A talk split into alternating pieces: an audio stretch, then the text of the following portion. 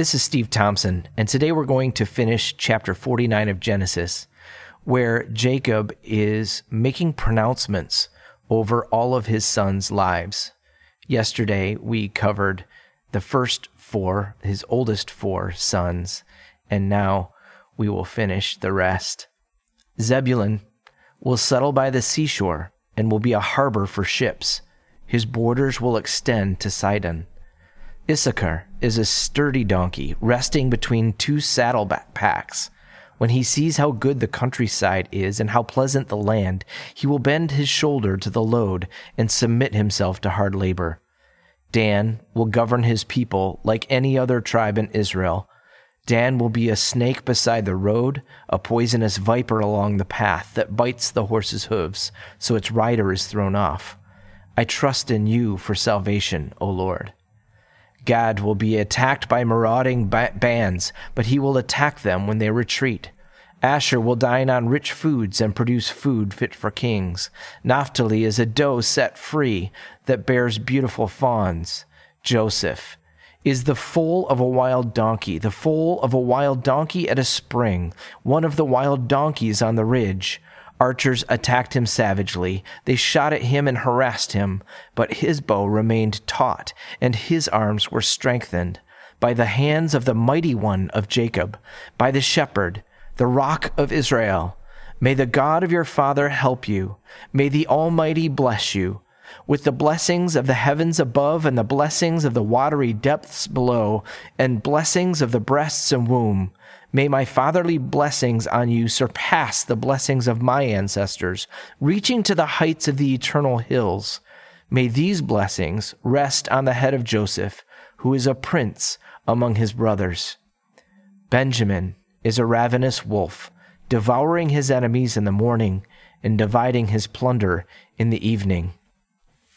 These are the twelve tribes of Israel, and this is what their father said as he told his sons goodbye he blessed each one with an appropriate message.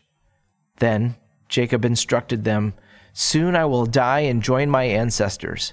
Bury me with my father and grandfather in the cave in the field of Ephron the Hittite.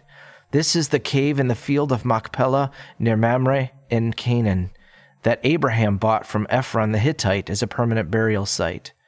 There Abraham and his wife Sarah are buried. There Isaac and his wife Rebekah are buried and there I buried Leah.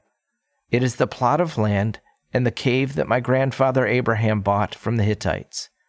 When Jacob had finished this charge to his sons, he drew his feet into the bed, breathed his last, and joined his ancestors in death. I don't think that thinking about death is something we enjoy doing. It's certainly not something that I am in the habit of just even pondering. And yet it's really interesting to see how at peace Jacob seemed to be, surrounded by his family, blessing his kids. For some, it wasn't quite a great blessing, but pronouncing future uh, realities over his kids and how things were going to play out for them. And being able to enjoy them and then sit back and join his dad and mom, grandpa and grandma, and to be at rest. It's honestly a peaceful picture here. And I just wonder